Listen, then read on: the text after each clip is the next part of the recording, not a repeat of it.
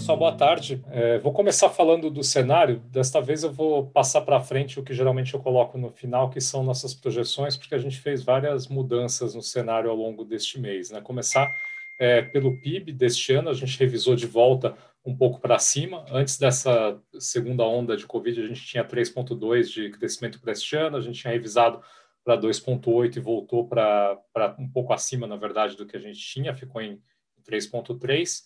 É, o IPCA deste ano e do ano que vem a gente revisou também para cima, no caso deste ano de 4,70 para 5,70, do ano que vem de, de 3,90 para 4,20.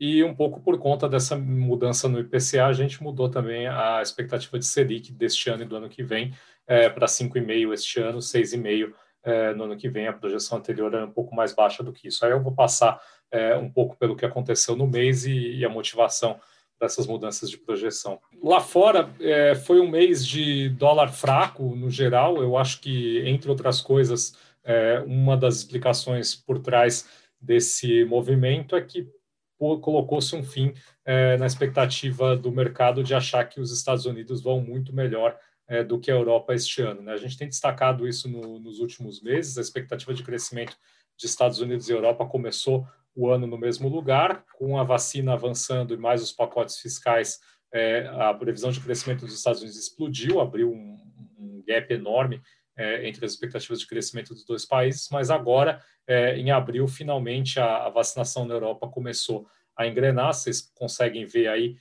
que o ritmo de, de doses, tirando a França, que ainda está patinando um pouco, mas os outros países grandes da Europa, a Alemanha, a Espanha, a Itália, o ritmo diário de vacinação praticamente dobrou, enquanto os Estados Unidos parece ter batido num, num pico é, de imunização diária, já tem vacina disponível para quem quiser. É, daqui para frente é uma briga dos governos para forçar as pessoas a se vacinarem. Mas essa, é, esse catch-up é, da vacinação deve fazer com que, é, aos olhos do mercado, a expectativa de crescimento da Europa pelo menos pare é, de destoar tanto dos Estados Unidos. Isso favorece é, o euro em relação ao dólar, e por isso a gente viu ao longo do mês de abril é, o dólar revertendo um pouco do, da alta é, que tinha acumulado até agora no ano. Né? Vocês veem aí que o dólar praticamente se desvalorizou o mês inteiro, e aí, curiosamente, a, a de emergentes não mexeu muito. Né? E aí a gente tem forma-se do real é, com relação aos outros emergentes, que finalmente o real parou de andar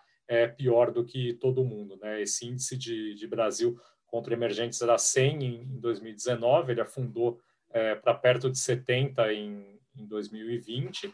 É, depois ele estava rodando ao, ao, longo deste ano bem perto de, dessas. Ele fez uma nova mínima ali em, em fevereiro, março, e ele estava rodando perto dessas mínimas. Em abril, a gente viu é, pela primeira vez em bastante tempo o real indo melhor é, do que as moedas de outros emergentes. Aí tem vários motivos por trás dessa é, melhora no real, teve uma resolução não totalmente favorável, mas pelo menos uma resolução temporária na história do orçamento, tirou um pouco do, do prêmio fiscal. É, as, a, os termos de troca seguem favoráveis para o Brasil, a balança comercial segue muito favorável. Juntando isso, a gente viu é, pela primeira vez em algum tempo o real indo melhor que os emergentes, mesmo com o dólar é, contra os emergentes não indo a, a, lugar nenhum. Então, acho que é um movimento que é explicado, sobretudo, por mudanças aqui é, do cenário doméstico. O real tinha andado é, sozinho é, para o outro lado por algum tempo, agora tirou-se é, um pouco desse prêmio, a gente voltou aí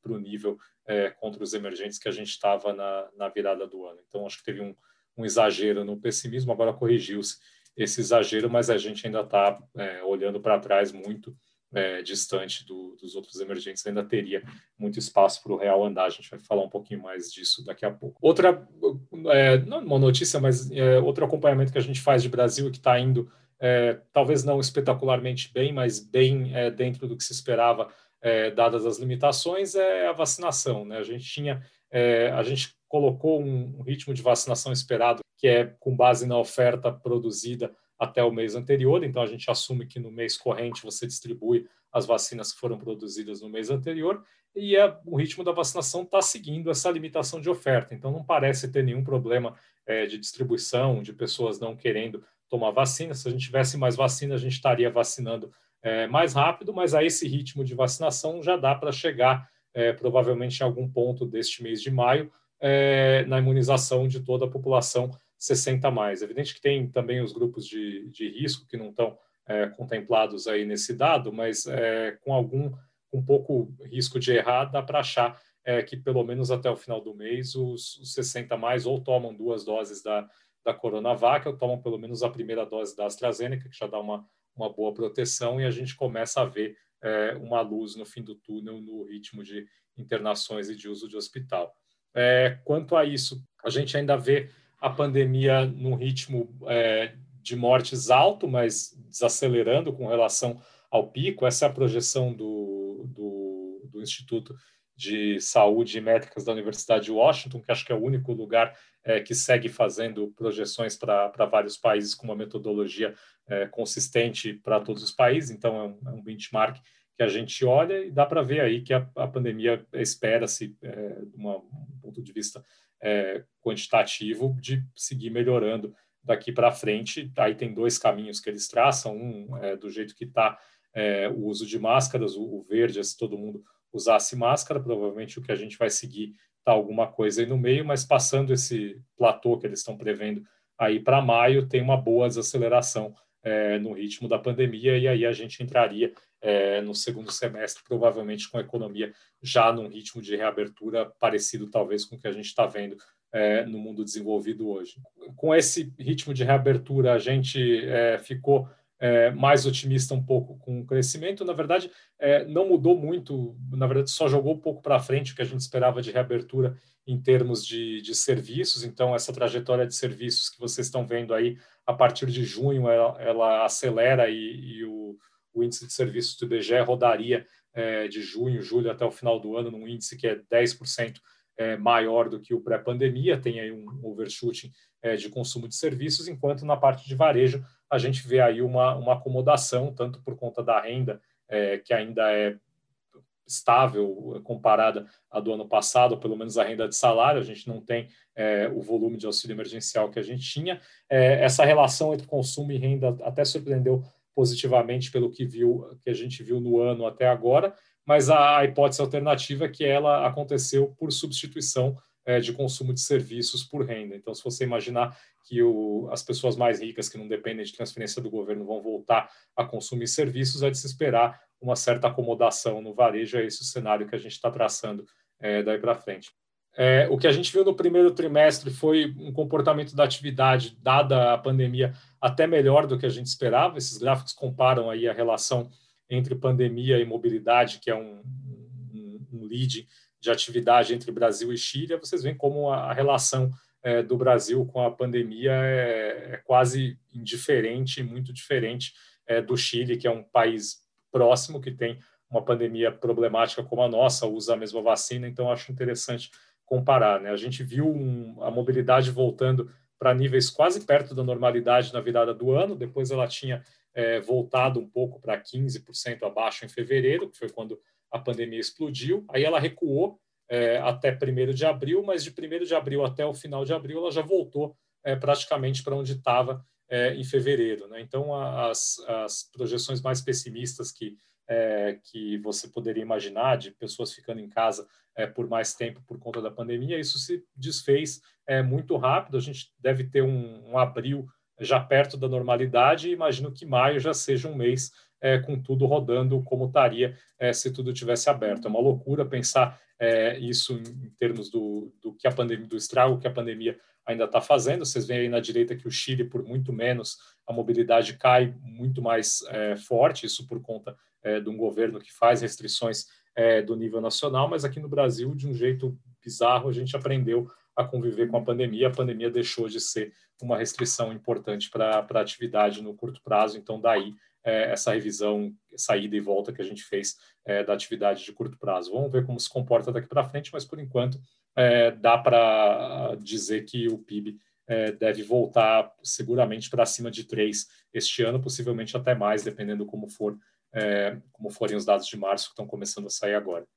É, e aí, o, o, que mais preocupa no nosso cenário, a gente fez uma revisão grande no cenário é, de inflação deste ano, em grande parte por conta do comportamento do preço de alimentos. Né? A gente viu é, já no, em janeiro, fevereiro, uma alta de alimentos que a gente não esperava, a gente já tinha revisado inflação para cima por conta disso, mas essa alta tem sido muito mais persistente é, do que a gente imaginava. Né? A gente vê que a esta altura do ano, se o, as commodities tivessem parado de subir no, no em dezembro, como a gente imaginava é, lá em janeiro, a gente já está com uma alta acumulada no ano é, de commodities de 25%, enquanto a gente está rodando a mais de 50% é, com o dado realizado. Então, teve um, baita é, choque de commodities também é, este ano. Isso levou, vai levar a inflação de alimentos é, este ano para um nível muito alto, ainda mais seguindo o ano passado. Então, a inflação de alimentos deve terminar este ano perto de 10%. E aí a gente fez outros ajustes em, em outros itens. A resultante é uma inflação deste ano bem alta, né, acima do centro da meta, é, a 5,70. Isso mesmo considerando que a gente ainda espera uma valorização do câmbio é, este ano.